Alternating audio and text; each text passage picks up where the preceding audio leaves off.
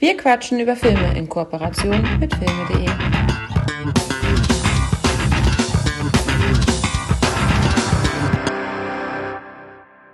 Hallo und herzlich willkommen zur aktuellen Ausgabe von Wir quatschen über Filme. Michael, wie geht's dir? Hakan. Ja, mir geht's soweit ganz gut. Vielen Dank der Nachfrage. Und selbst? Auch. Wir hatten ja gemeinsam unseren ersten Podcast-Gastauftritt bei den Cinemotions-Kollegen. Ja. Haben wir noch seitdem noch gar nicht großartig darüber geredet. Wie empfandest du unseren ersten gemeinsamen Gastauftritt irgendwo anders?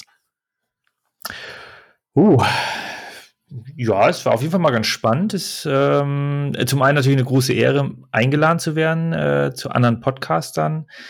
Äh, die Atmosphäre war schön, hat, hat wirklich Spaß gemacht. Und ähm, ja, ich fand, wir hatten auch ein paar, paar nette Diskussionen und äh, das Konzept, ich höre ja selber keine Podcasts, wie du weißt, äh, aber das Konzept fand ich ganz, ganz angenehm. Ja, schöne Grüße gehen raus an Stefan und Jens. Super.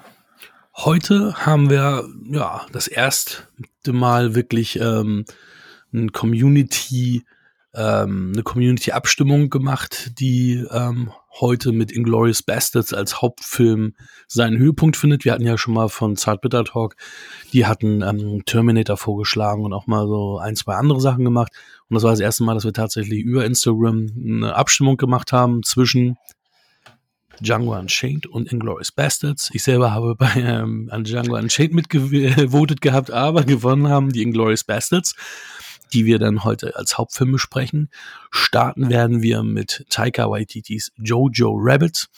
Dann kommt äh, Bad Boys for Life dadurch, dass jetzt ein vierter Teil angekündigt wurde, ist natürlich ziemlich dumm, dass sie sich den äh, für den vierten Teil schon mit dem dritten Teil verkackt haben, diesen Titel. Und ja, ich würde dich bitten, denn du hast auch ähm, die Jojo Rabbit äh, Blu-ray, HD, Blu-ray ja auch ähm, vorliegen, dass du dann auch gleich den Klappentext äh, uns vorträgst. Das kriege ich hin. Ja, vielen Dank dass du mir den Film überlassen hast äh, für die Sichtung. Ähm, wo fange ich denn an? Hier oben wahrscheinlich. Provokant. Ein bisschen spät, ne? Nee, ich habe ja nicht aufgehört zu reden. Das war. Achso, nee, das ist hier. Provokant, verstörend und berührend. Spiegel.de. das war's, nein. Nee, ähm, in der Oscar-prämierten Satire Jojo Rabbit von Erfolgsregisseur und Drehbuchautor Taika Waititi, in Klammern Tor, Tag der Entscheidung, wird das Weltbild des deutschen Jungen Jojo Rabbit Betzler, ähm, gespielt von Roman Griffin Davis, äh, der im Nazi-Deutschland aufwächst, auf den Kopf gestellt. Als er entdeckt, dass seine alleinerziehende Mutter, Scarlett Johansson, in einer Dachkammer ein jüdisches Mädchen, Thomason McKenzie, ähm, versteckt, weiß er nicht, was er tun soll. Jojo muss sich seinen blinden Nationalismus stellen, der durch seinen imaginären Freund Adolf Hitler, Taika Waititi, hm. immer wieder genährt wird, äh, immer wieder genährt wird. Dabei lernt er, dass Liebe Hass überwinden kann. Bestes adaptiertes Drehbuch, Taika Waititi. Das war der Oscar. Haben wir ja. diese Information schon abgehandelt. ein Fun Fact schon ganz am Anfang. Ja, steht ja hier drauf. Ne? Aber steht nicht drauf, dass es ein Oscar ist, sondern steht einfach nur bestes adaptiertes Drehbuch. Hm. Schön. Ja. Ich glaube, ähm, Du hast den wahrscheinlich gerade vor kurzem gesehen. Ich habe deine Bewertung diesmal Gott sei Dank nicht äh, äh durch Letterbox gespoilert bekommen. Ja. Sonntag. Na, Sonntag hatte ich gesehen. Möchtest du gerne ich hab, starten?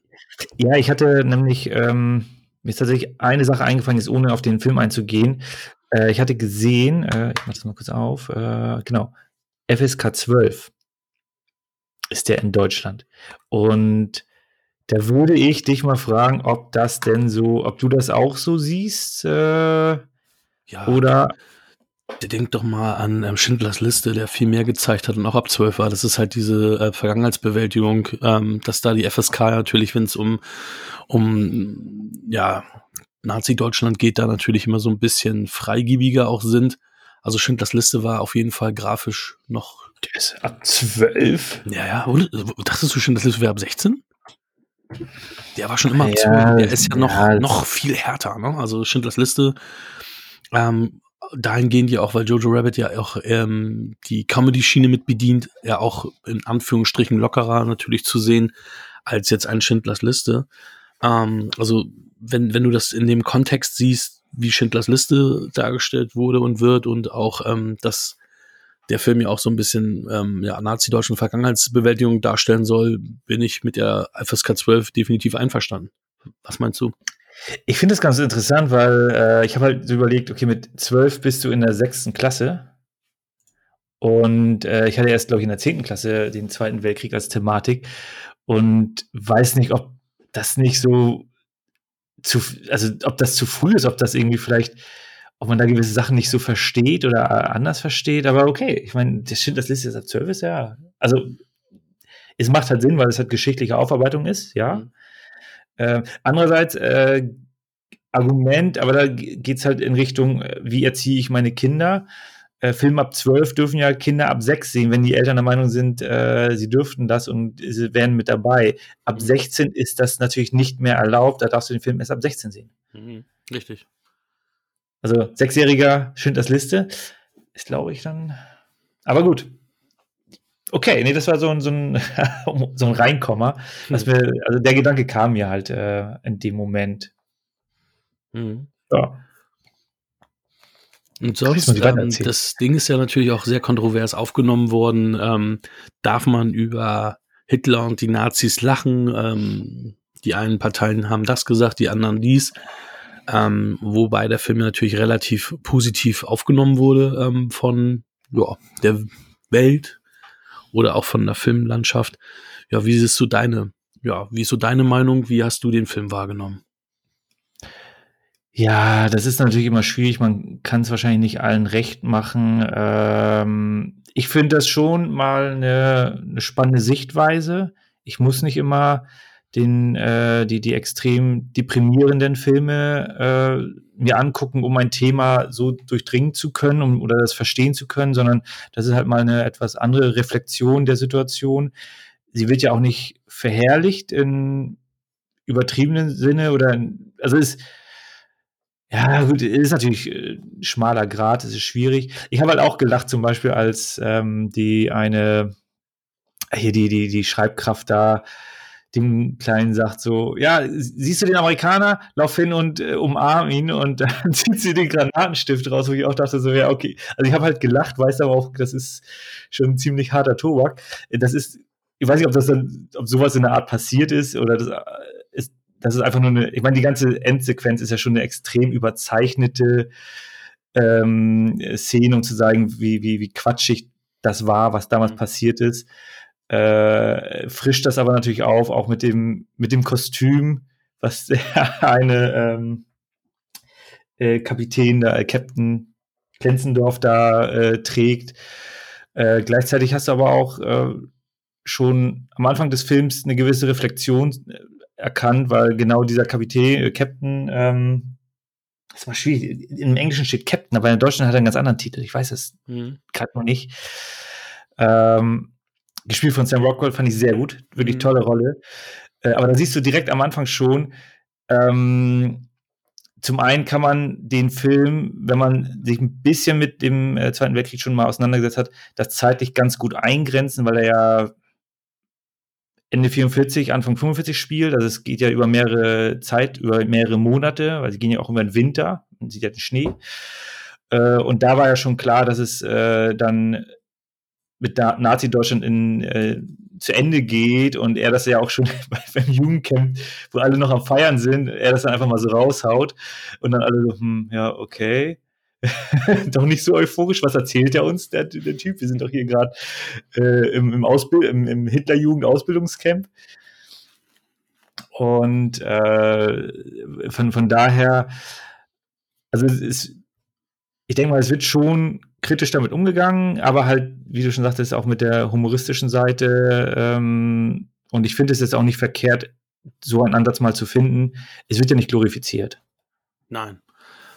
Ja, Film beginnt und endet mit ähm, Hits von großen britischen Künstlern äh, in ihrer deutschen Version, Beatles Ja. und ähm, David Bowie respektive. Und ja, ähm, die, ich weiß nicht, ähm, hast, du hast wahrscheinlich nicht äh, in die Originaltonspur reingehört, sondern hast auch normal wieder die Synchro gesehen, ne? Ja, ich habe mir tatsächlich das mit dem Song noch mal ganz am Ende also umgeswitcht, um zu Mhm. gucken, ist das auch im Original auf Deutsch? Und so, ja, ist es. Fand ich ganz interessant. Fand ich ganz nett. Weil im, im Gegensatz zu, wir haben ja ähm, im Endeffekt äh, durch Zufall ja zwei Dritte Reich-Filme heute im Programm. Und ähm, der zweite, der ja nachher kommt, ähm, Inglourious Bastards, hat ja sehr, sehr einen hohen Anteil, ähm, wenn man da IMDb glaubt, 28 Prozent des Filmes in deutscher Sprache und Jojo Rabbit hat ja gar nichts in deutscher Sprache. Da sind zwar alle Zeichen und alles auf Deutsch geschrieben, wenn du irgendwie Okay. siehst, aber ähm, die Sprache an sich ist ja immer Englisch. Also da wird ja nicht äh, Deutsch gesprochen ähm, Mhm. im, im Original. Ähm, ja, was du von, über Sam Rockwell eben sagtest, ähm, sehe ich ganz genauso. Ich habe Sam Rockwell vorher nie wirklich wahrgenommen. Also er war für mich immer so, ja, ich kenne Sam Rockwell, aber ähm, durch diesen Film, weil er mich da so beeindruckt hat ähm, und ich jetzt äh, ähm, im Nachgang dann auch jetzt Lust hatte und auch gesehen habe, ähm, Three Billboards Outside Ebbing, Missouri, ähm, ja, finde ich Sam Rockwell mittlerweile fantastisch. Also ich glaube, das erste Mal ist er mir aufgefallen äh, hier, als wir äh, hier Galaxy Quest, da, da hat er ja auch. Ja. Ähm, Ja. Und dann war für mich immer so, ja, der, das, der Typ Sam Rockwell. Und ähm, ja, also wie gesagt, das ist jetzt der Film, der, also Jojo Rabbit ist der Film, der dazu geführt hat, dass ich jetzt sage, wow, Sam Rockwell ist ein cooler Typ. Und mir jetzt auch einige Sachen jetzt angeguckt habe und auch Moon will ich mir jetzt angucken, die habe ich immer noch nicht gesehen Oh. in der Liste, ähm, wo ich jetzt sage, jetzt habe ich Bock auch ähm, weitere Sam Rockwell Filme zu gucken, dass der Typ jetzt Mhm. für mich so ein ein Teaserer ist. Und ähm, es gibt in diesem Film auch zwei Szenen, die mich sehr emotional bewegt haben. Ähm, die eine hat mit seiner Mutter natürlich zu tun, die andere halt ähm, ja mit Sam Rockwells Charakter, ähm, wo ja wo man wirklich sagen muss, das sind ähm, ja zwei sehr sehr sehr sehr emotionale Szenen.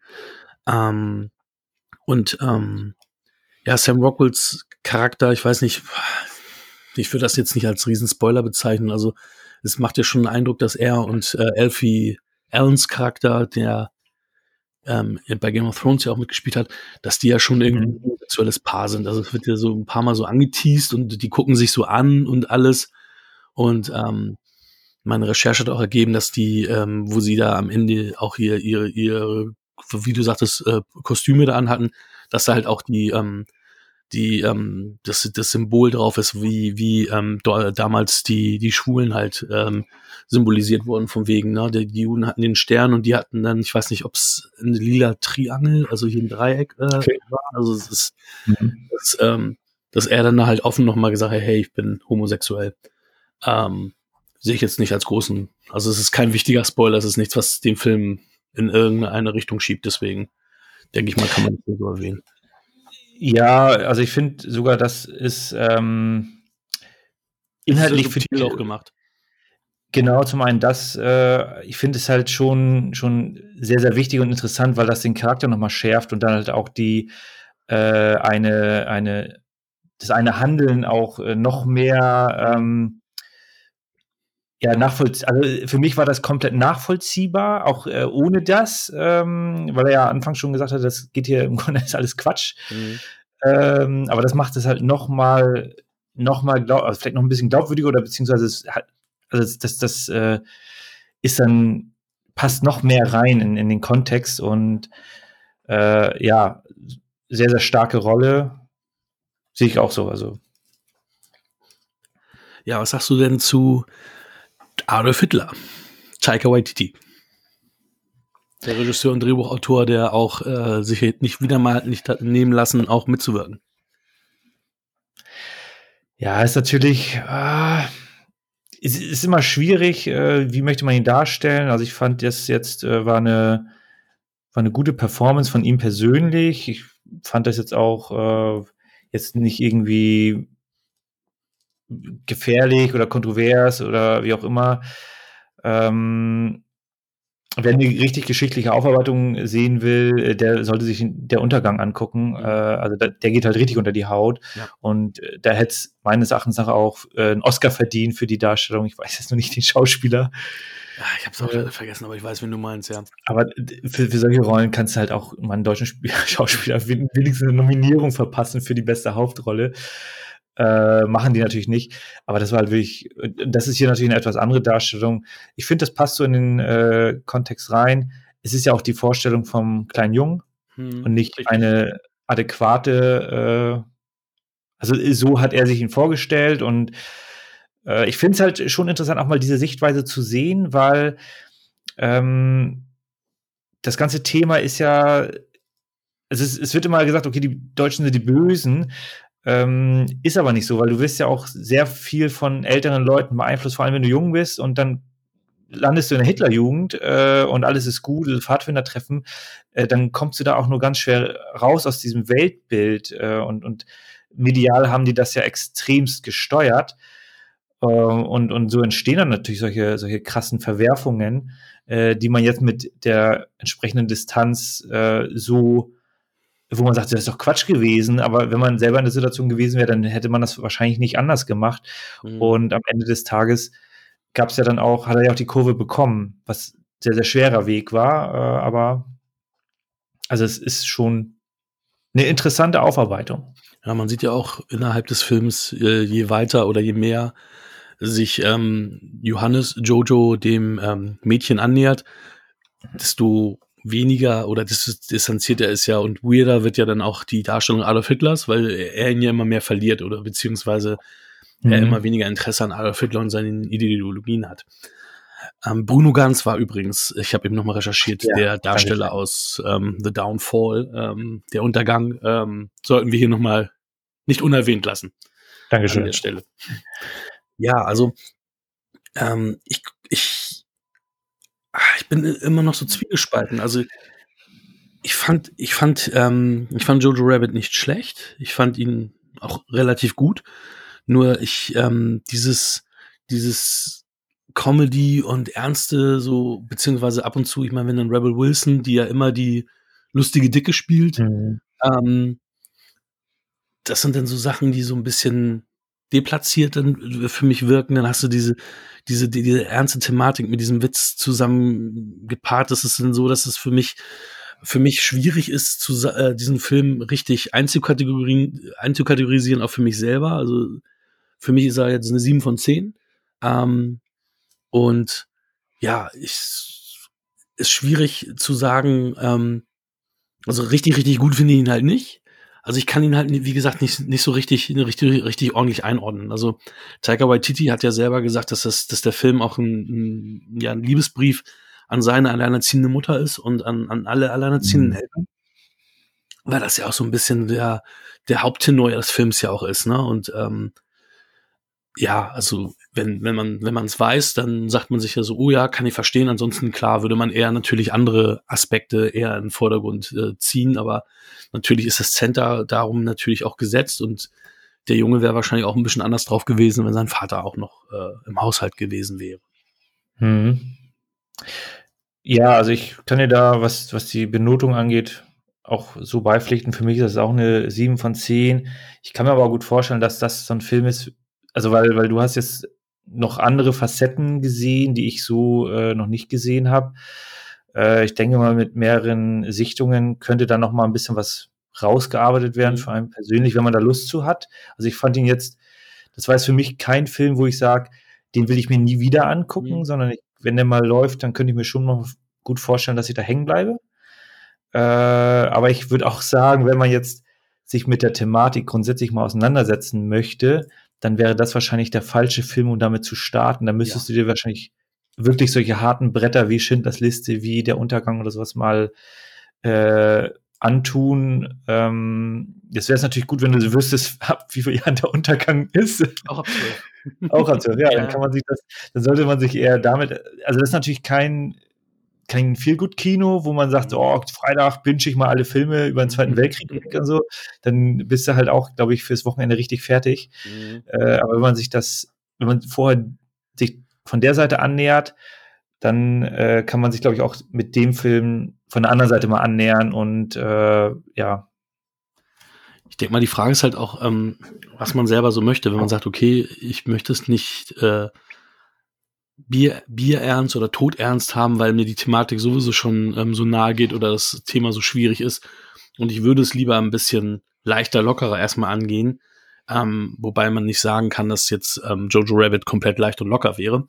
Ähm, aber das halt natürlich ein bisschen aufgelockerter ist als all die anderen Filme, die so in diese, in diesem Segment spielen. Ne? Also da ist er schon ach, am leichten verdaulichsten ist ein bisschen, ja, platt gesagt, aber schon der leichteste Film dieser Sorte, die man, die man da gucken kann. Wenn du da das Liste, der Untergang oder wie, wie, der, der, ne, der, der, Pianist. der Pianist, danke, ja. genau. Da gibt's ja so viele. Ähm, mhm ähm, die wirklich dann noch ein bisschen härter sind, was das anbelangt und halt auch, ja, wenn dann, wenn das ein bisschen in Anführungsstrichen locker sind, ich meine, das Thema ist nie etwas, was du leicht und locker einfach so wegsnacken kannst, mhm. ähm, wäre Jojo Rabbit von der, äh, von der Seite her der, ja, die beste Wahl, wenn du es natürlich ernst angehen willst und, und auch ähm, historisch akkurat, wie du es gerade gesagt hast, sind natürlich die anderen Filme einfacher und äh, bessere Vertreter des Genres.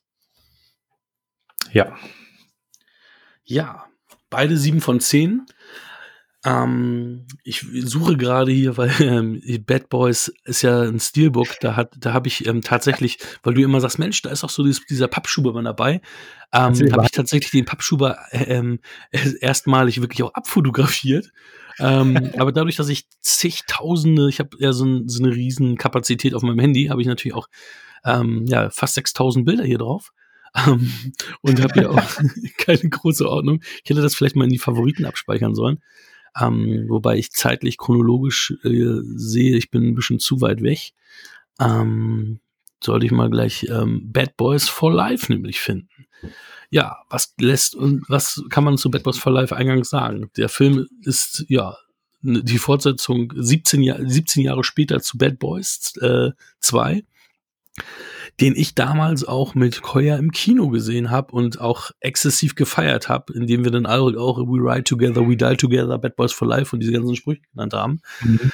Ähm, ich habe tatsächlich auch ähm, ähm, in meinem in, in dem Zimmer meiner Tür das Bad Boys 2 Poster gehabt, was mein Bruder Fernando, der immer noch zu Hause wohnt, auch immer noch da hängen hat. Auch das dieselbe Version, die halb zerfetzte cool. Version von, von, von damals. Also das Ding ist wirklich, ähm, ja, ist wirklich schon sehr malträtiert. Ich habe noch schon. Gab's, hm? gab's die äh, bei der bei der DVD? Lag nee, die habe ich in der Videothek oder? damals noch gekriegt. Ah, okay. Die kon konnte ich mir damals aus der Videothek äh, besorgen und habe mir die dann, ja, wie gesagt, aufgehangen und ähm, ja, bis heute hängt sie da. Und dadurch, dass wir jetzt hier diese Zeit überbrückt haben, habe ich auch den, in Anführungsstrichen, Klappentext. Ich wollte schon irgendwie Notplan mir gerade überlegen. ähm, Ihr könntet das gerade nicht sehen, Michi und ich, ähm, wir sehen uns gerade auf Skype. Er, er, hat ein ganz charmantes Lächeln gerade drauf gehabt. Also die Girls hätten da, glaube ich, jetzt äh, ja schon was Positives gesagt. So, The First Big Hit of the Decade steht da. Das Krasse ist tatsächlich, dass ähm, durch Corona der Film ja ähm, bisher der erfolgreichste, äh, der erfolgreichste Film des Jahres ist. Ähm, vom Einspiel her. Ähm, ja. Ja. ja.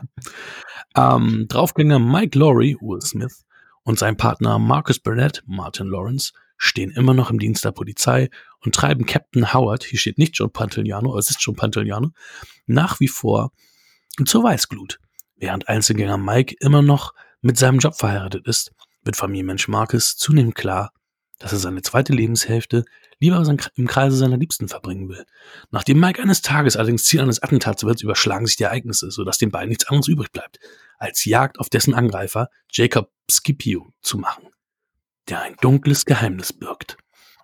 Sehr witzig, dass Joe Pantoliano nicht genannt wird, aber irgendein No-Name, dessen Namen ich noch nicht mal wirklich aussprechen kann, der, der, wird dann genannt, obwohl noch nicht mal sein äh, Filmname da drauf steht. Introducing heißt das dann. Wenn seine erste Rolle war, ja. Ja.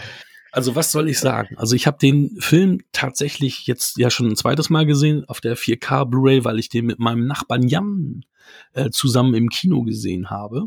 Im IMAX, also dann halt auch oh. wirklich cooles Soundbild und äh, Sitzqualität, Komfort. Ich glaube, das ist wirklich, das hattest du auch eben, als wir off Mic gesprochen hatten, schon gesagt, dass das eigentlich auch so das, ähm, die Zukunft des Kinos ist, so ein bisschen luxuriöser, ein bisschen anders aufzuziehen. Und ähm, da muss ich dir beipflichten. Also das merkst du halt auch. Das ist dann halt auch was anderes als damals guckst dreieinhalb Stunden Herr der Ringe im Kino und hast danach einen Arsch, der, den du eigentlich äh, abgeben müsstest. Ähm, Kannst gar nicht mehr aufstehen. Ja, ne? ja also ich muss sagen, für mich äh, Bad Boys war für mich genau wie mit Terminator und vielen anderen anderen ähm, Fortsetzungen, die spät kamen, erstmal mit Skepsis auch besehen und ich dachte, okay, können die das machen? Ich meine, ah, Dark Fate, ich meine, Linda Hamilton ist wieder da, ah, Schwarzenegger ist da, mal gucken. Hat leider für mich nicht geklappt, wie die, für die meisten anderen ja auch nicht. Ähm, ja, und da war ich natürlich auch mega gespannt, ob die Bad Boys wieder performen können. Ähm, die sind ja auch, ja, die einen finden sie geil, die anderen nicht so. Also Schröckert ist ja zum Beispiel einer, der nicht so auf die Bad Boys Filme steht. Ähm, mhm. Ähm, wenn man auch seine Letterbox-Bewertung ansieht, sind, sind die dort nicht so hoch, obwohl er ja auch m, eigentlich ein Action-Freund ist und so weiter. Deswegen ist es echt witzig, wenn man so sieht, wie da unterschiedlich natürlich die Geschmäcker im Endeffekt sind. Ne? Aber ich muss sagen, für mich hat das ähm, auch die Chemie zwischen Lawrence und Smith auch wieder sehr gut funktioniert. Also ich war, ich war sofort wieder gehuckt und drin und habe so wie früher, was ich, was ich äh, in Filmen leider auch nicht mehr so häufig habe, dieses, dieses, diese, diese Frö Fröhlichkeit zum Innern. So, ich freue mich, äh, diesen Film jetzt gucken zu dürfen und es macht mir Spaß, diesen Film jetzt gucken zu dürfen und ich habe richtig Bock für Fun, Laune. Total witzig, Michael Bay ist ja gar nicht mehr Regisseur, das merkst du nicht. Der, der wirkt genauso, als hätte Bay ihn so hingedreht. Also, ja, also es gibt, es gibt natürlich ein paar Punkte, wo man wieder sagt, so ja, hm, weiß ich nicht, aber das hatten die anderen Bad Boys Filme auch schon. Also es ist nicht so, dass auch die anderen Filme perfekt waren, die sind genauso wenig perfekt ähm, wie dieser hier. Ähm, aber ich muss sagen, dass mir ähm, die Action gefallen hat. Ich hatte auch nach dem Genuss des Trailers Angst, dass die neuen oder die jungen Kollegen, die eingeführt werden, zu sehr dominieren, wie es bei zum Beispiel Expendables 3 der Fall war was jetzt für mich hier als auch nicht so schlimm war, sondern auch wirklich auch funktioniert hat. Ähm, ich finde, wie gesagt, die Chemie zwischen den beiden noch gut und ich finde auch diese, diese Thematik gut. Die sind jetzt halt langsam Lisa Weapon-mäßig zu alt für diesen Scheiß, dass der eine halt auch sagt, hey, wir sind zu alt für diesen Scheiß, aber ein Will Smith dann wieder, ja, Bad Boys noch ein, ein allerletztes Mal, tralala, du aber genau weißt, das wird er in zehn Jahren noch genauso sagen. Der wird immer so drauf sein. Der wird immer genau diesen, diese Hummeln im Hintern haben und sagen, ey, ja, komm, wir machen noch mal einen letzten Fall und ja und so. Und er, der, also hier Mark, Marcus Burnett ist derjenige, der jetzt sagt, nee, du, ey, wir sind Ü50 und jetzt ist mal gut mit Bad Boys. Wir sind keine Bad Boys mehr. Und das hat mir gefallen, deswegen bin ich sehr, sehr skeptisch, was jetzt einen vierten Teil, der ja schon feststeht, an, anbelangt. Weil für mich ist das hier jetzt schon auch der Abgesang und auch so, auch wenn sie jetzt am Ende ja sogar einen dritten Teil schon irgendwie ja schon anteasen im Endeffekt. Vierten. Äh, ja, danke, den vierten. Ich weiß nicht, hast du bis zu, nach den Credits noch gewartet? Also, beziehungsweise oh. noch geguckt? Da kann, es kommt nämlich eine After-Credit-Scene tatsächlich. Nee, die habe ich.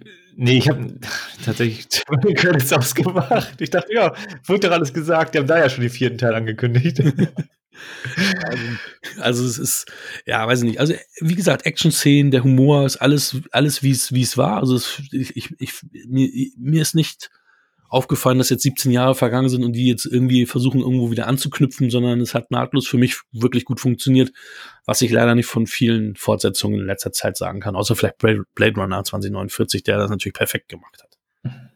Hm. Schön, ja, das ist äh, fast das sehr, sehr gut zusammen. Äh, ich bin ja mit Bad Boys nicht so extremst aufgewachsen. Äh, zu Bad Boys bin ich im Grunde eher über dich gekommen. Mhm. Äh, und zu dem Zeitpunkt, äh, das war, gab es ja noch nicht so viele DVDs Anfang der mhm. 2000er und da war natürlich so, oh, Bad Boys ab 18 war natürlich nochmal interessant. ähm, habe ich mir die natürlich auch äh, gegönnt und äh, habe mich dann auch so ein bisschen von der Welle tragen lassen, auch beim zweiten Teil. Äh, ich finde den zweiten Teil tatsächlich da auch ein bisschen am überladensten und auch am schlechtesten, was das angeht. Äh, das finde ich, äh, du meinst, der wirkt wie Michael Bay Produktion ich hatte jetzt tatsächlich nicht so diesen, diesen Eindruck von extrem überfrachteten Actionsequenzen, die einfach, äh, wo, ich überhaupt nicht mehr weiß, wo oben und unten ist, sondern ich fand den Film tatsächlich, äh, was die Action angeht, wesentlich aufgeräumter und wesentlich griffiger. was aber auch zum Setting passt, weil du sagst ja, die beiden sind halt alt und dann ist es auch irgendwie ein bisschen nachvollziehbarer. Äh, natürlich hast du schnelle Action, du hast, äh, aber du hast halt nicht so extrem über, also du hast kein extremes Schnittgewitter, sag ich mal. Mhm.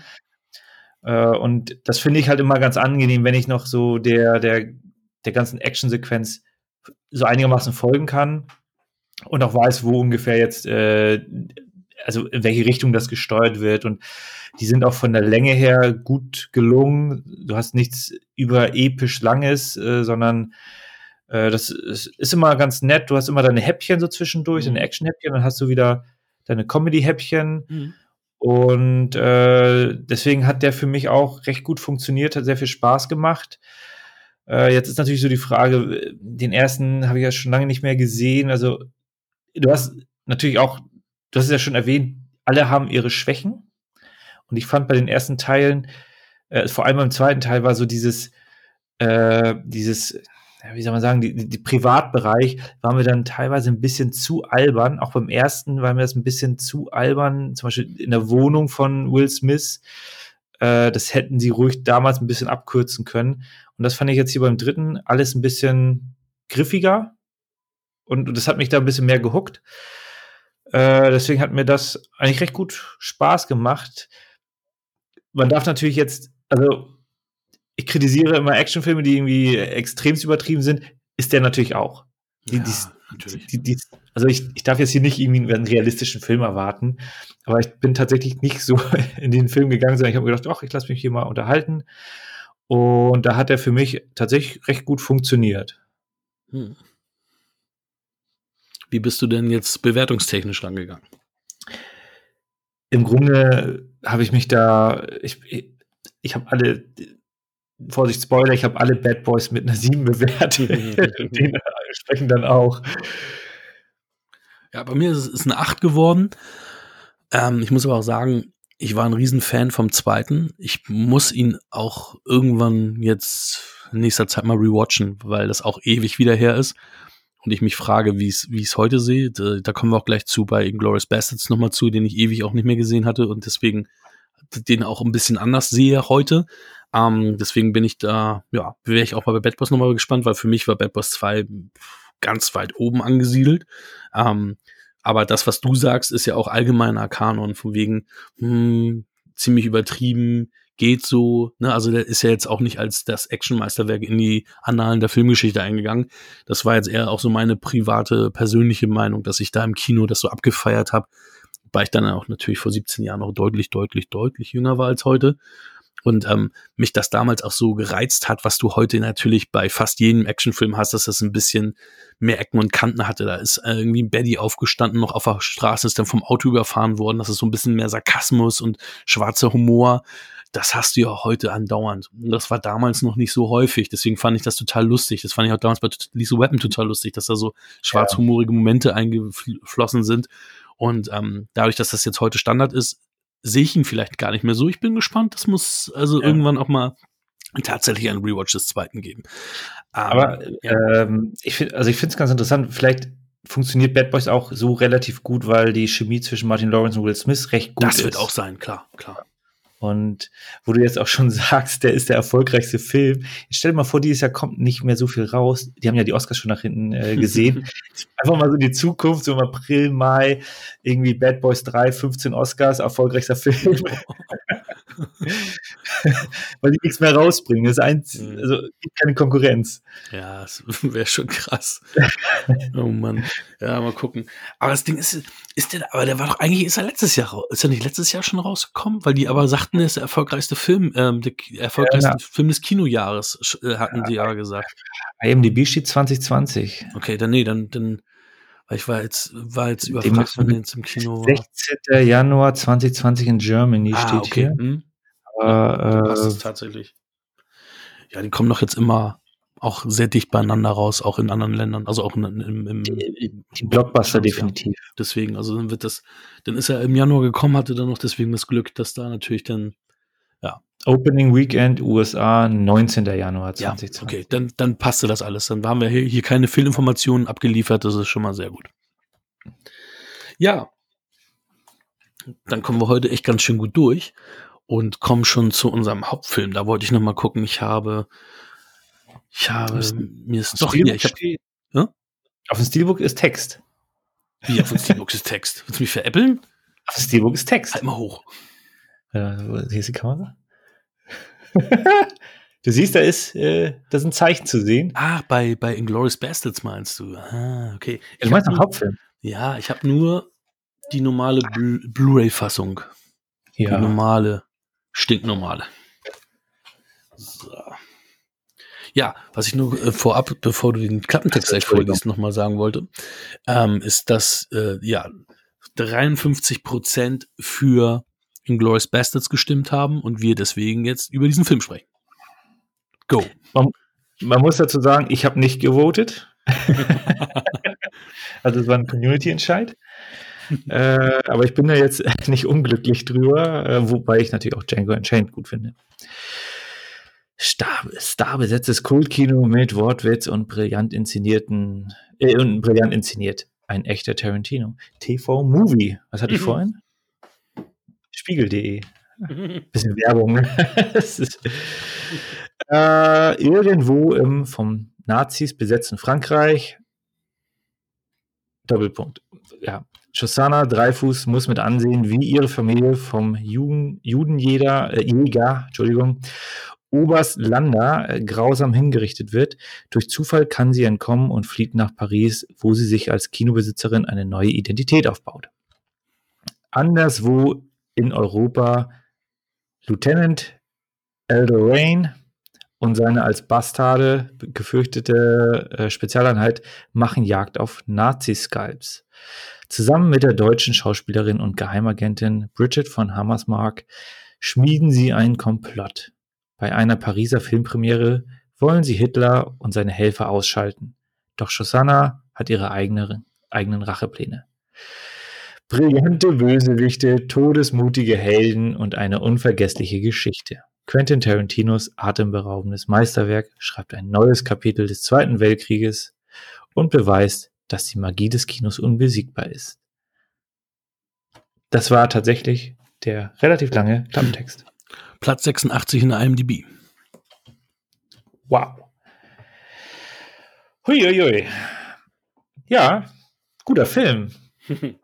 Guter Film. Das war Äh, schon über Filme. Bis Ich würde schon sagen, so ein typischer Tarantino, ich weiß nicht, wie du das siehst, aber der hat halt wieder klar seine Kapitel, Ja. die zieht er so durch, aber auch wie er äh, teilweise Szenen äh, sehr, sehr lang machen kann, Mhm. die jetzt nicht immer lang wirken, aber für jemanden, der wenig Zeit hat, ist das natürlich der falsche Film, weil der geht auch irgendwie zweieinhalb Stunden. Ja, der ist nicht kurz. 153, ja, genau, 153. Und äh, gleichzeitig hast du aber auch diese Detailverliebtheit, was mir jetzt bei dieser Sichtung auch mal wieder äh, im Besonderen aufgefallen ist, sei es die, ähm, die Sahne, die sie da auf das äh, Dessert. Den Strudel. ja, genau, die Strudel äh, gepackt haben oder die Pfeife oder auch, also auch diese, diese äh, Nahansichten von, keine Ahnung, von, von der Sahne oder wie die Milch ins Glas gegossen wird oder sowas. Also Mhm. diese Detailverliebtheit äh, von dem Tarantino, was er ja sehr, sehr gerne und sehr, sehr oft auch zelebriert, mag ich auch gerne, weil das nochmal eine etwas, also es zieht dich vielleicht noch ein bisschen mehr rein. Und du schmeckst schon die, fast die Sahne. Ähm, Hat sie denn gut geschmeckt? ja, in Summe schon. Und Sehr gleichzeitig natürlich, gleichzeitig natürlich auch die richtigen, äh, die richtigen Töne. Das macht ja auch so richtig Spaß, dann so, keine Ahnung, wie er die Zigarette in die Sahne dann äh, packt und du hörst dann das Zischen und so weiter. Das ist so diese Detailverliebtheit, äh, gepaart mit den ähm, ja, spannend, gut inszenierten Dialogen, die jetzt tatsächlich, äh, ist, ich meine, das ist halt kein geschichtlich, historisch akkurates, äh, aufgearbeitetes. Äh, ähm, also er ist ja bekannt für seine extremst spannenden und witzigen und, und ähm, ja, kreativen Dialoge. Das, das hat ja jeder Film, deswegen jetzt, das zieht er da auch mit. Äh, von daher, also ich glaube, wenn man ähm, so, so ein Abziehbild von einem Tarantino-Film sehen will, wie ist so ein Tarantino-Film aufgebaut, dann ist das einer der ersten, äh, einer der ersten Filme, die man sich wahrscheinlich empfehlen würde neben Pulp Fiction, äh, würde ich mal behaupten. Also ein Jackie Brown würde man da, glaube ich, eher nicht empfehlen. Ja. Oder ein Death Proof. Und ja, es ist äh, insgesamt schon recht abwechslungsreich und es ist halt auch mal eine, eine ja, wie sagt man so schön, ist ja im Grunde ein Paralleluniversum oder so eine andere. Ja, und das wundert mich, dass ähm, das hat mich damals im, auch im Kino oder so nicht gestört. Aber es hatte mich zum Beispiel Once Upon a Time in, in, in Hollywood so gestört, dass ich dachte, hey, Sharon Tate stirbt doch, was ist denn hier jetzt los? Und das habe ich, das habe ich nicht akzeptiert. Ähm, das habe ich, also das konnte ich dann nicht schlucken, aber ja das alternative, äh, dieses alternative Universum hier hatte ich ja seinerzeit geschluckt. Deswegen, das fand ich dann auch wieder faszinierend zu sehen, weil ich dann mich selber nochmal reflektiert habe, Mensch, das hast du damals so abgekauft und geschluckt, warum hast du das bei Once Upon a Time in, in, in Hollywood nicht gekonnt, weil es ja im Endeffekt dasselbe ist. Ich sage, ja. hey, so und so ist es doch gar nicht ausgegangen, wieso hat mich das damals nicht gestört, warum hat mich das bei dem anderen Film gestört? Also es ist manchmal echt witzig, das, wenn man das so ähm, hat, hat da, ja, hattest du dich dann bei äh, Once Upon a Time in Hollywood dich grundsätzlich über die Thematik nochmal informiert und warst dadurch ein bisschen committed da? Nee, aber ich, ich kannte diese Nummer ähm, Roman Polanski, Sharon Tate. Ähm, das, mhm. ja, es war halt bekannt. Also ich wusste, was da passiert ist und die Manson-Morde natürlich und mhm. habe auch mal ein paar Artikel über Charles Manson gelesen, weil ich das ganz freakig fand. Das war ja ein langhaariger, bärtiger mhm. Mann mit einem Hakenkreuz auf der Stirn tätowiert. Ähm, ja. Und deswegen kan kannte ich da die Thematik und war halt sehr verwirrt, dass das hier im Film anders gelöst war. Wie gesagt, aber wir kennen ja auch die dritte Reich-Thematik und die ist ja in diesem Film ja auch ganz anders aufgelöst. Mhm. Und trotzdem hat mich damals das nicht ähm, verwundert, abgeschreckt oder was auch immer, sondern ich habe das so gekauft, geschluckt. Ich habe auch, ähm, ich fand den, ich fand das, das Intro mit, mit Christoph Walz, Hans Lahn äh, trotzdem natürlich noch stark. Aber ich hatte das zum Beispiel viel intensiver und viel krasser in Erinnerung, weil ich noch weiß, wie ich im Kino da ist wieder hier Stefan von Cinemotions, der immer sagt, dass du im Kino die, die anderen Erinnerungen hast. Ähm, ja. wie, wie ich da so wirklich mitgefiebert und mitgezittert habe. Aber vielleicht ist es auch wieder das Thema, man weiß ja, was dann passiert. Im Kino wusste ich natürlich noch nicht, wo kommt diese Spannung hin, wo wird sie entladen, wie wird sie entladen. Ja. Und das natürlich dann auch wieder noch so ein Unterschied. Ne? Mhm. Ähm, aber ich habe sie auch irgendwie großartiger in Anführungsstrichen in Erinnerung gehabt. Wie auch, muss ich sagen, Christoph Walz komplettes Spiel. Weil auch da ist so eine Nähe zu Nicolas Cage erkennbar, dass das eigentlich, was er macht, viel Overacting ist, ne? Dass er dann auch immer mit Grimassen und rumhampeln und rumlachen und so, wo du so denkst, Mensch, ja, passt zur Rolle, macht er aber auch in ganz vielen anderen Filmen, jetzt mittlerweile. Und es ist dann halt im Endeffekt, so wie Cage jetzt ja auch immer eher Overacting als menschliches Real Acting. Ja. Aber es ist natürlich ja. hier sehr gut und passend, muss man ja sagen. Ja, wobei ich auch, ähm, also ich kaufe äh, Christoph Walz diese, diese Rolle von diesem ähm, äh, ja, Nazi-Kommandeur komplett ab, weil er auch, also du hast natürlich recht, aber hat er dann dieses, dieses Überschwängliche und dann im nächsten Moment guckt er da ganz, ganz böse und durchbohrt dich mit dem Blick. Und das mhm. funktioniert so gut, wo ich denke, so, boah, jetzt, jetzt ist hier wirklich äh, eine falsche Bewegung und er hat dich. Ja, er ist auch so ein bisschen ähm, wie Viyun in, äh, in Deep Space Nine. Er ist immer eher so freundlich und nett wirkt er, obwohl das einer der eiskaltesten Typen ist. Ne? Und ja. meine, das siehst du ja auch bei ihm ja in vielen Momenten, wie eiskalt er ist und mhm. was er macht und nicht macht. Aber im Endeffekt in den Dialogen gibt er sich immer väterlich, freundlich, nett und charmant. Genau. Ja, also er wurde ja auch mit dem Oscar belohnt für die Rolle und für eine andere Rolle, die ähnlich aufgebaut ist. Genau, warum auch immer er sie auch in Django Unchained erhalten hat, aber naja. Ja, es gab halt keine Konkurrenz. Nee, aber das war schon, äh, das war natürlich für ihn nochmal der, der ganz, ganz große Hollywood-Durchbruch. Äh, und das ist schon, also er, er, trägt den Film wahnsinnig stark mit. Natürlich hast du auch einen Brad Pitt, der recht gut ist. Wobei äh, ich finde, dass ähm, jetzt auch wieder in, in, in, in der Sichtung ich halt festgestellt habe, wie wenig Leinwandzeit, ähm, Screentime er eigentlich hat. Er ist ja im Endeffekt nur in vier Szenen oder so zu sehen und noch gar nicht so ja. oft. Im Endeffekt ist der Film ja auch ein Ensemblefilm ja. und keiner der Darsteller hat wirklich massiv viel Screentime. Mhm. Wie du schon sagst, fahre fort, Brad Pitt. Ja, gut, dass du mich unterbrochen hast, das konnte ich noch überlegen, nämlich äh, auch extrem herausragende Performance, den hätte ich auch eine Nominierung dafür geben äh, würden, äh, Daniel Brühl. Mhm, auf jeden Fall, ja. Hat, hat er auch ja. super gemacht. Und das war ja auch seine Breakthrough-Performance, ne? Danach kam auch sein, seine Hollywood-Karriere mehr in, in Schwung. Ja, genau. Hat ja dann für Rush äh, Golden Globe-Nominierung bekommen, auch äh, extremst zu Recht. Und also ich habe mir auch tatsächlich den Film, also jetzt habe ich mir wieder auf Deutsch angeguckt, ähm, weil ich einfach zu faul war, die Disc einzulegen, habe ich das bei Netflix gemacht und da gab es noch die deutsche Fassung. Man muss aber, also da nur, äh, wer das tatsächlich auch machen will, ihr müsst den Untertitel anmachen. Ihr müsst den deutschen Untertitel anmachen, damit ihr in den französischen und Eng genau in den französischen Szenen dann auch Text sieht, ansonsten wird er nicht angezeigt. Ja, super. Ja, genau. Und dann okay. reden die ganze Zeit Französisch und du kriegst nichts mit. Kauf äh, Disk, da passiert das nicht, da sind die automatisch drin. Genau, das ist mir nämlich auch aufgefallen. Ich dachte auch so, nee, da, da, äh, der, der Texting fängt doch schon viel früher an. Und dann so, ja, okay. Ähm, und äh, ich hatte das aber tatsächlich auch mal in der Vergangenheit, äh, da habe ich es tatsächlich mal gemacht und mir den Film bei der dritten Sichtung oder sowas dann mal in der Original Voice angehört. Ähm, ja, es ist natürlich schwierig. Äh, bei Django Unchained war das Problem, glaube ich, ein bisschen größer. Äh, wenn natürlich ein Regisseur wie Tarantino mit so multilingual hm. einen Film dreht, dann geht ein bisschen was verloren, ja, weil dann in, äh, genau, ich, doch auch hier in der Bar-Szene, da geht Ach, nämlich. Großartig, der, die war echt großartig. Oder ist genau. großartig. Genau, aber da geht in, da geht ähm, in der, ähm, in der deutschen Fassung der Akzent verloren von ja. Mike Fassbender. Ja. Das muss man dann einfach so hinnehmen. Also der, die Szene ist trotzdem wirklich toll und man kann ihm im Großen und Ganzen folgen.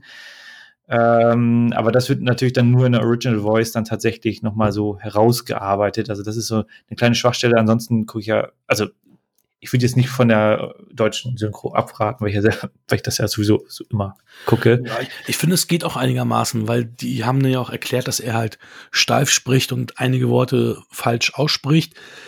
Wenn du jetzt zum Beispiel bedenkst, wie sie damals, was sie damals mit Heroes gemacht haben, als sie dann alles äh, Japanische auf ähm, Deutsch synchronisiert haben und dann hat jemand, und dann, wenn die dann Englisch und Japanisch gesprochen haben, war alles immer auf Deutsch und du dann gemerkt hast, ja. irgendwie passt das nicht zusammen, wie sie die Charaktere interagieren das war ja nicht der Fall, sondern es ging. Ich habe tatsächlich auch mal ähm, auf Englisch umgeswitcht. Also mhm. Also auf englischen Anführungsstrichen, weil dann hörst du ja mich Michael Fassbenders ähm, Original Voice, der ja eigentlich auch fließend Deutsch kann, weil er ja auch ähm, halbdeutsch ist und auch in Deutschland geboren und aufgewachsen ist. Ähm, mhm. Der hat ja jetzt extra schlechter Deutsch gesprochen, als er tatsächlich spricht. Und ähm, übrigens auch seine Breakthrough-Rolle, ne? Also äh, der ist ja auch ja. durch ähm, Glorious Bastards berühmt oder sehr bekannt geworden. Danach kamen ja noch, grö noch größere Sachen, aber das war ja mit so ein Ding. Ich glaube, da, da habe ich ihn auch das erste Mal wirklich gesehen. Also jetzt hier bei, mhm. bei Glorious Bastards. Ich glaube, bei 300 hat er auch mitgespielt, aber das, das habe ich gar nicht mehr im, im Kopf gehabt. Also da ja, ja, noch den, den anderen Film äh, hatten wir ja schon mal besprochen, wo der kam ja davor. Eden Lake. Eden ja. Lake, ja.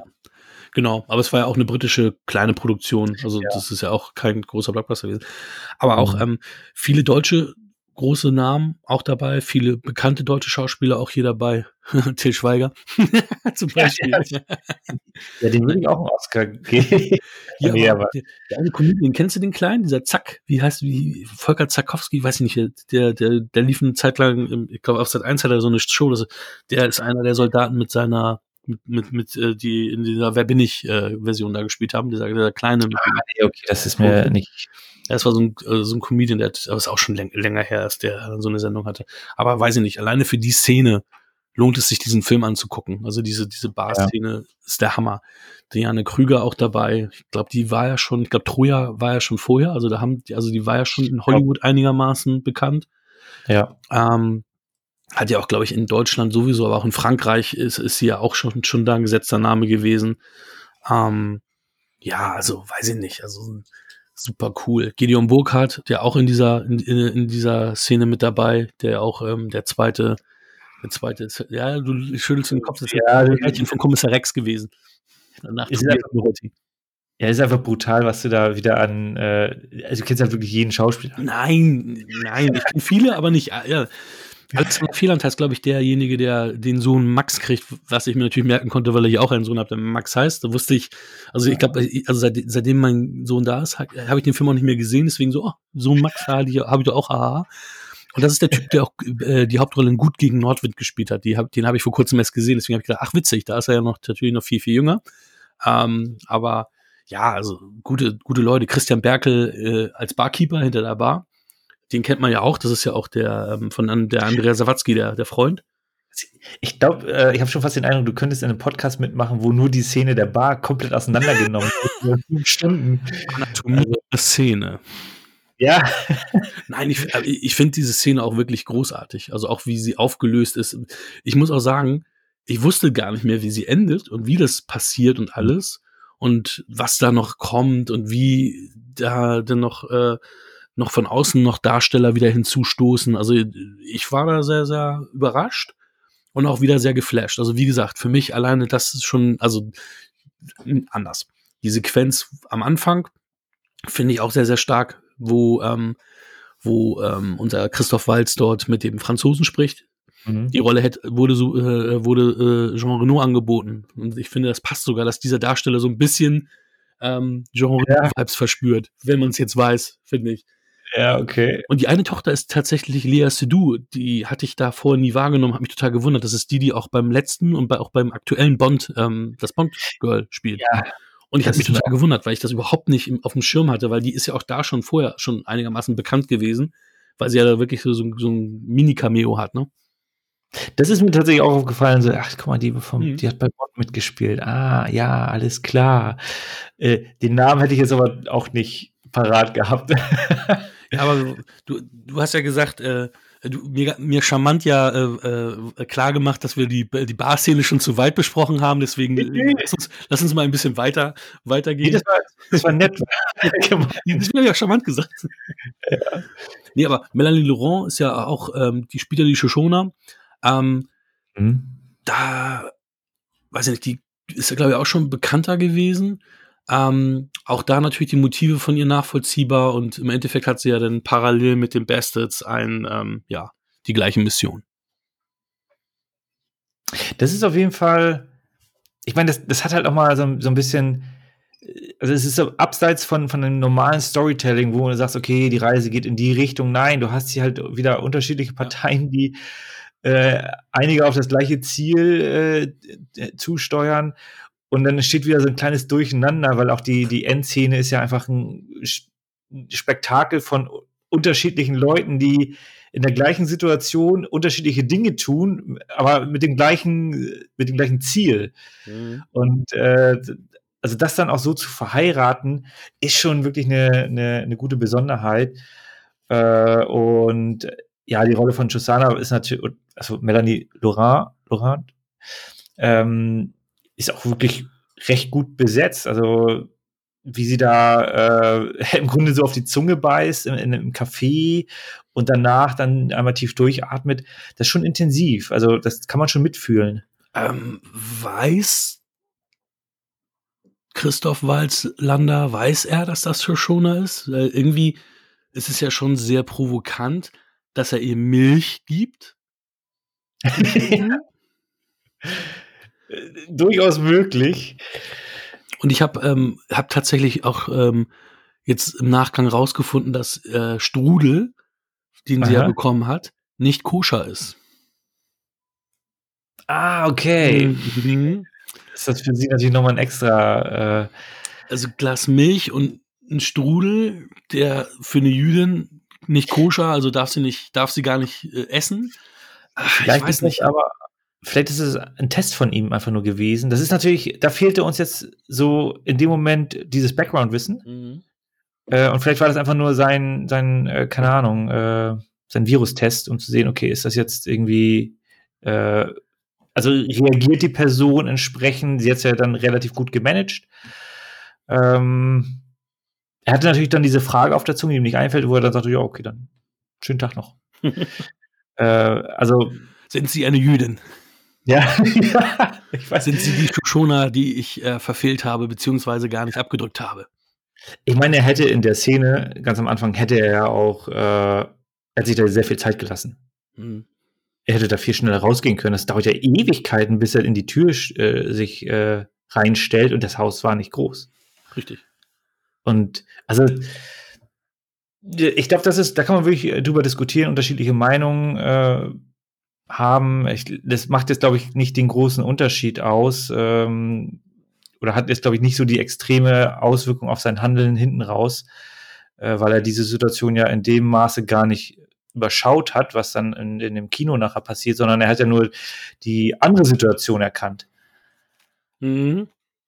Also, selbst wenn er dort eingegriffen hätte, hätte es das gleiche Ergebnis gegeben. Wobei, das wollte er, glaube ich, gar nicht. Er ist ja so ein Fähnchen mit dem Windmacher. Er ist ja kein richtiger überzeugter, idealistischer Nazi, sondern er ist ja einer, der sagt, okay, ich gehe mit den Gewinner und mhm. äh, gucke mir nach meinem eigenen Vorteil und hau mein Fähnchen mit dem Wind. Also er ist ja gar kein überzeugter Idealist, sondern er ist ja ein pragmatischer, im Endeffekt, ja, Fähnchen mhm. mit dem Winddreher. Ja, er sucht auch die bestmöglichste Situation, also die bestmöglichsten Output äh, ja, aus der Situation. Mhm. Ähm, also es kann natürlich sein, dass er da tatsächlich auch so ein bisschen das, das in die Richtung gelenkt hat, aber er wusste natürlich nicht um die äh, Tragweite äh, der Entscheidung, dass äh, diese Premiere in dem Kino das dann nein, stattfindet. Nein, nein, Von daher schwierig zu sagen, wusste er das, also wie weit, so weit hätte er. viele Zufälle mit dabei. Genau. Auch wer alles in der Premiere dann teilnimmt und wer nicht und so. Ja, genau, genau. Und äh, ja, also den Cast hast du ja schon mehrfach. Äh, oh, da fehlen noch einige. Ja, natürlich. Ich kann mich nur an den einen erinnern, der bei Casino Royale dabei war. Ich glaube, das ist ein Schweizer, der hat auch bei Balko damals mitgespielt in den ersten Staffeln. Pistor. Ja, ja. Ja. Pistor ist der äh, Kollege von Balko gewesen, genau. Der kam dann ja als Fan so. Ja, ja. Der hat ja auch wieder gefreut. Den sehe ich auch gerne, Ludger Pistor. War, war ganz witzig. Das, ja, das macht dann auch Spaß, dann so, äh, auch wenn es so kleine Cameo oder kleine mhm. äh, ganz, ganz kleine Nebenrollen sind, das, das finde ich, äh, weil die sind ja auch mit Begeisterung dabei und das merkt man halt auch. Auf jeden Fall. Macht eine Menge Spaß. Ja, äh, Eli Ross, der da auch mitspielt, ähm, der auch zusammen mit Quentin Tarantino bereits bei Grindhouse gearbeitet hat, beziehungsweise hat er bei beiden Produktionen mitgemacht, also auch mit äh, Rodriguez. Und Hostel, die beiden Hostel-Filme auch gemacht hat. Ja, genau, genau. Äh, also ein sehr, sehr umfangreicher Cast. Der Bären. Den haben wir vergessen. Ja, stimmt. Der soll ja auch super viel Muscle für diese Rolle sich antrainiert haben. Ich dachte ja, der wäre jetzt so kräftig, aber das hat er wohl tatsächlich für, die Rolle gemacht. Ja, wieso nicht? Ist ja, ist ja deren Job. nee, aber nicht mit, der Regisseur. Ja, ja, das stimmt. Der ist tatsächlich im, im Regiebereich. Ähm, hier, ähm, Adam Sandler war eigentlich für die Rolle vorgesehen, konnte aber nicht, weil er schon committed für eine andere Rolle war. Es ist, ach, es ist mal wieder spannend zu sehen. Ich hatte ja letztens auch so ein kleines Video gesehen, äh, wo natürlich so die altbekannten, okay, für Indiana Jones war Burt Reynolds, glaube ich, vorgesehen und für Tom Selleck. Vielleicht Todd Reynolds auch, aber Tom Selleck hat eigentlich schon unterschrieben, aber Magnum, der Vertrag hat ihn dazu gebracht, dann, dass er nicht konnte. War, dann war Han Solo, glaube ich, Burt Reynolds. Irgendwie so. Oh, krass. ja, ja, die war irgendwie. Die, äh, und beides hat dann Harrison Ford abbekommen. Und El Pacino hat äh, Han Solo abgelehnt. Den wollten sie sogar haben. Das war das, was äh, er auch. Ich, ich kriege immer sowas vorgezeigt auf Facebook und dann siehst du dick das Gesicht von Pacino Star Wars. That was my first uh, big mistake. Das, ja, und hast du halt hier auch. Das ist natürlich bei einem Ensemble-Film, wo einfach so extrem viele tolle Schauspieler auch gute Leistungen abliefern, äh, fällt das dann nicht so auf, dass dann irgendwie 30 andere abgelehnt worden sind hm. äh, oder beziehungsweise dann nicht konnten, weil sie irgendwie in der Serie gerade äh, committed waren. Ähm, tut aber dem Film keinen Abbruch. Insgesamt, also man muss sich schon drauf einlassen. Zweieinhalb Stunden ist jetzt natürlich kein Pappenstiel. Äh, ich habe ihn jetzt auch beim letzten Mal äh, tatsächlich auch wieder in Etappen geguckt, weil ich einfach da nicht die Zeit hatte. Ich, habe dann einfach das mal reingeworfen. Ich habe ihn am Sonntag gesehen. Okay. Aber in Etappen. Oh, in Etappen. Ja. Taylors letzte Rolle war das auch, ne? Hier Winston Churchill ist ja nur eine Szene. Ist tatsächlich Rob Taylor. Kannst du erkennen, nicht, nicht erkennen, ne? Und ich meine, Nee. ich weiß nicht, für mich ist der, die berühmteste Rolle für mich ist ja die Zeitmaschine. Also da muss ich immer an Rod Taylors Mhm. Gesicht denken, wie er in die Zeitmaschine aussieht. Und ich weiß gar nicht, ob, er, ob wir ihn auch ohne Make-up erkannt hätten oder äh, ob ich ihn ohne Make-up erkannt hätte. Das finde ich aber schön, weil äh, die Zeitmaschine ist natürlich auch ein Film, den könnte man mal besprechen irgendwann mal. So als Classic. Du meinst den Guy Pearce-Film? Nat- Ich rede natürlich nur von. Nein. Der hat, der hat einen schönen, äh, eine schöne Visualisierung, nämlich äh, den kaputten Mond. Das fand ich wirklich toll in dem Film. Aber ansonsten ist der eher dünn. Der Guy Pearce-Film ist jetzt. Ja, ja. Ja, ja, um Gottes Willen. Das ist- der war nicht gut. Mike Myers spielt auch eine kleine Rolle, auch nicht zu vergessen. Genau. Der ja auch in, In- in, in der gleichen Szene. Rolle, ne? Genau, in der gleichen Szene, ne? Ja, richtig, genau. Die sind zusammen in derselben Szene mit Brad Pitt. Nee, mit Nicht? Michael Ach, Fassbender. Michael Fassbender. Oh Gott, wie komme ich auf Brad Pitt? Du hast recht. Ja. Machen Sie sich einen Drink, als wenn Sie ein alter Freund wären oder sowas. Aber lustiger Fun Fact zu Brad Pitt ist ja auch, dass ähm, Tarantino ja ähm, ab und zu über dieses Tarantino-Verse Universe spricht, wo alles so miteinander verknüpft ist. Und, äh, und äh, hier El Rain soll der Urgroßvater von dem Kiffer bei True Romance auf, auf Sofa ist. Den er auch selber spielt, ne? Ja, genau. So wie, so wie, ähm, so wie hier ähm, Bärenjude, der soll, soll der Vater von dem Produzenten sein aus True Romance. Die haben beide denselben Nachnamen. Okay, das ist natürlich. Sehr crazy.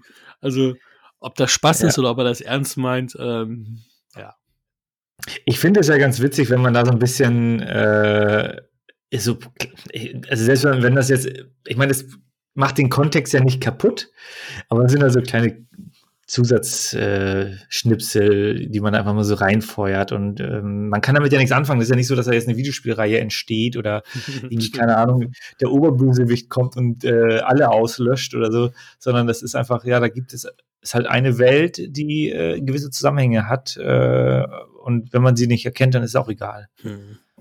Wen wir natürlich als Synchro-Liebhaber nicht Originalsprache nicht mitbekommen, ist natürlich Harvey Keitel und ähm, Samuel L. Jackson, deren Stimmen du nur hörst.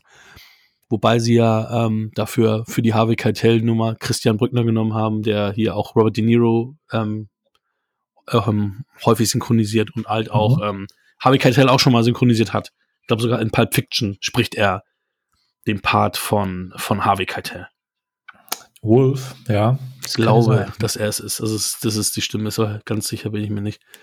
Ah, es ist, es ist so in witzig, welchem weil Part, Hä? in welchem Part äh, tauch, wäre denn die Stimme aufgetaucht? Also das.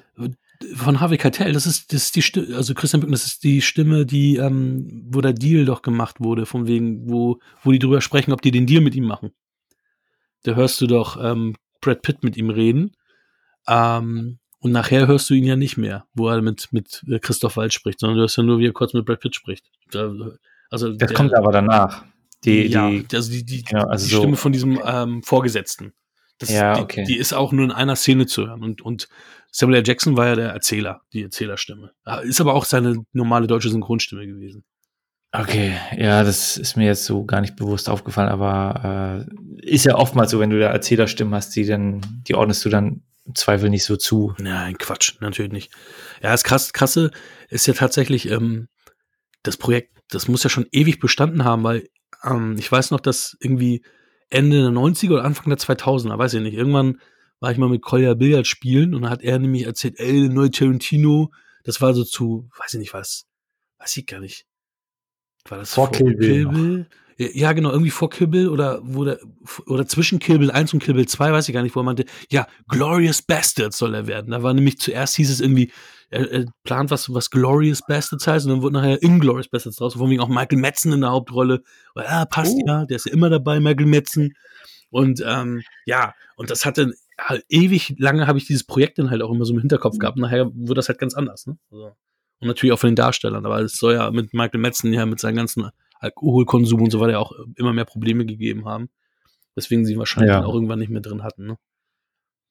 Ich meine, so entstehen ja halt auch neue, ähm, neue Verbindungen. Weil ich, also ich finde es auch immer wieder spannend, wenn Regisseure mit gleichen Schauspielern, aber dann, also zusammenarbeiten, aber dann auch da ein bisschen äh, Varianz reinbringen, sondern nicht immer der gleiche, sondern dann taucht er mal zwei Filme nicht auf oder ist er mal in einer kleinen Nebenrolle und dann hast du halt wieder einen neuen mhm. Schauspieler, mit dem du zweimal arbeitest oder dreimal, weil jetzt äh, Brad Pitt äh, spielt ja auch in Once Upon a Time mhm. mit, Kurt Russell spielt äh, in Once Upon a Time mit und in äh, The Hateful Eight und das finde ich mal ganz nett, dass du da halt äh, auch Gesichter, die man vielleicht gerne sieht oder die man vielleicht auch nicht gerne sieht, aber dann, dann kann man sich da vielleicht auch dran gewöhnen. Auf jeden Fall. Äh, an gewisse Schauspieler. Und äh, ja. Aber einen muss ich doch noch erwähnen. Ich finde, ähm, um wieder zur Basil zu kommen, August Diel, der den ähm, Typen gespielt hat, der dann nachher mitbekommt, dass das mit den Akzenten irgendwie nicht funktioniert. Der hat seine ah, Sache ja. auch gut gemacht. Also da war ich auch. Ja. Der war auch gut, gut dabei. Ich finde, also du hast da auch vollkommen recht, diese Bar-Szene ist natürlich sehr, sehr gut, fantastisch inszeniert und auch es ist ein tolles Setting. Ja. Also. Und auch wie es geschrieben ist und auch wie nachher die Auflösung kommt mit diesen drei. Da ja. ist es total, weil es stimmt. Es ist ja so. Drei, mhm. Wir machen drei, die, und das, das hat mich auch in Filmen immer gewundert, wenn es dann heißt, hier drei und dann so, äh, warum zeigt denn der die drei Finger anders, als, als ich drei zeige? Und es, äh, mhm. das passt. Das ist wirklich, wirklich eine, eine sehr gute Szene.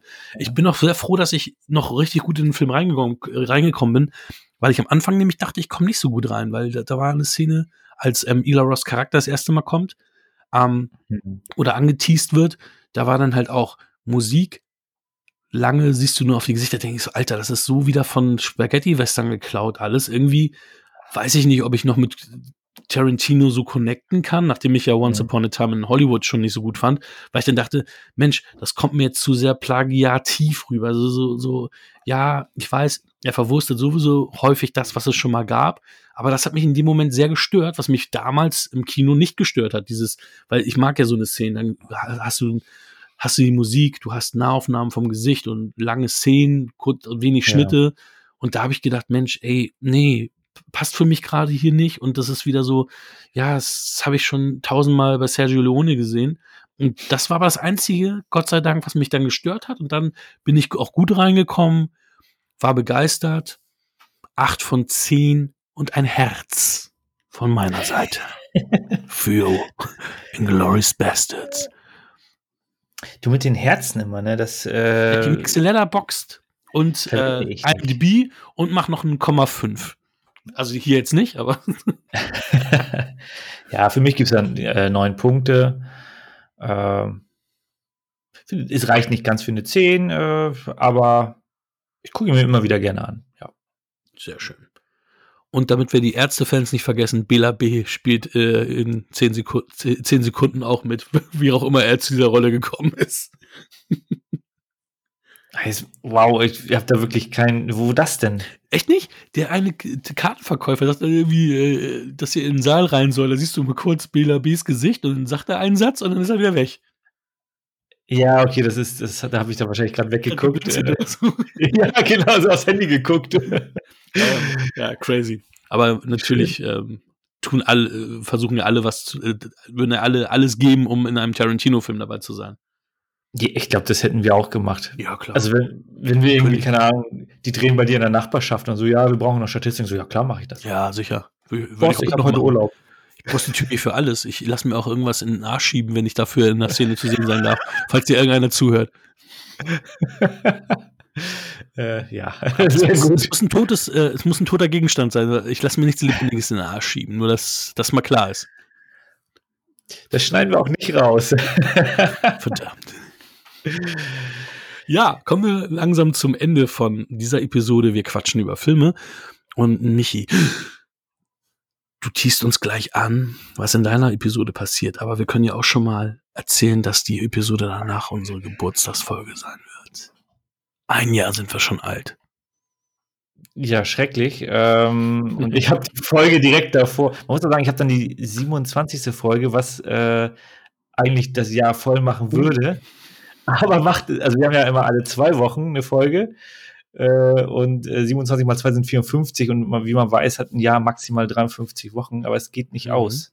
Was haben wir gemacht? Wir haben irgendwas falsch gemacht. Ich weiß es nicht. Ja, die, na, die, die, die Star Wars Skywalker-Folge, die ist äh, hier dieses Kurzding, das ist ja ohne Nummerierung gewesen, ne? Ja, aber die rechne ich schon gar nicht mit dazu. Mhm, komisch. Egal. Das ist irgendwie ganz. Das, die Zeit hat sich äh, verändert. Ähm, was zieht sich denn an? Was du möchtest. Du hast letztens erzählt, du hast äh, dir eine neue Box gekauft. ja. Die Hellraiser-Box. Richtig. Äh, und in dem Zuge dachte ich mir so, ja, gucke ich, also ich habe mir damals ja auch die, die Box geholt äh, und ich kannte die Filme noch nicht. Ah. Aber jetzt würde ich mir den noch ein zweites Mal angucken. Cool. Habe ich auch ewig nicht mehr gesehen. Ich habe die auf VHS-Kassette aus England damals mitgebracht. Also, weil Kolja ja erzählt hat, oh, yeah, Hellraiser musst du gesehen haben und ne, hier. Das arbeiten wir mal nächste Woche raus. weißt du, wie es, wie es damals war. Ja, ja. cool, freue ich mich. Ähm, auch ewig her, deswegen freue ich mich tierisch drauf und freue mich natürlich auf unsere Geburtstagsfolge und hoffe, dass ihr alle beim nächsten Mal, vielleicht auch ein paar mehr, dabei sein werdet zu unserer nächsten Episode. Einen wunderschönen Abend, gute Nacht, guten Tag, guten Morgen, viel Spaß bei der Arbeit, schönes Wochenende, wie auch immer. Bis dann. Das war Wir quatschen über Filme.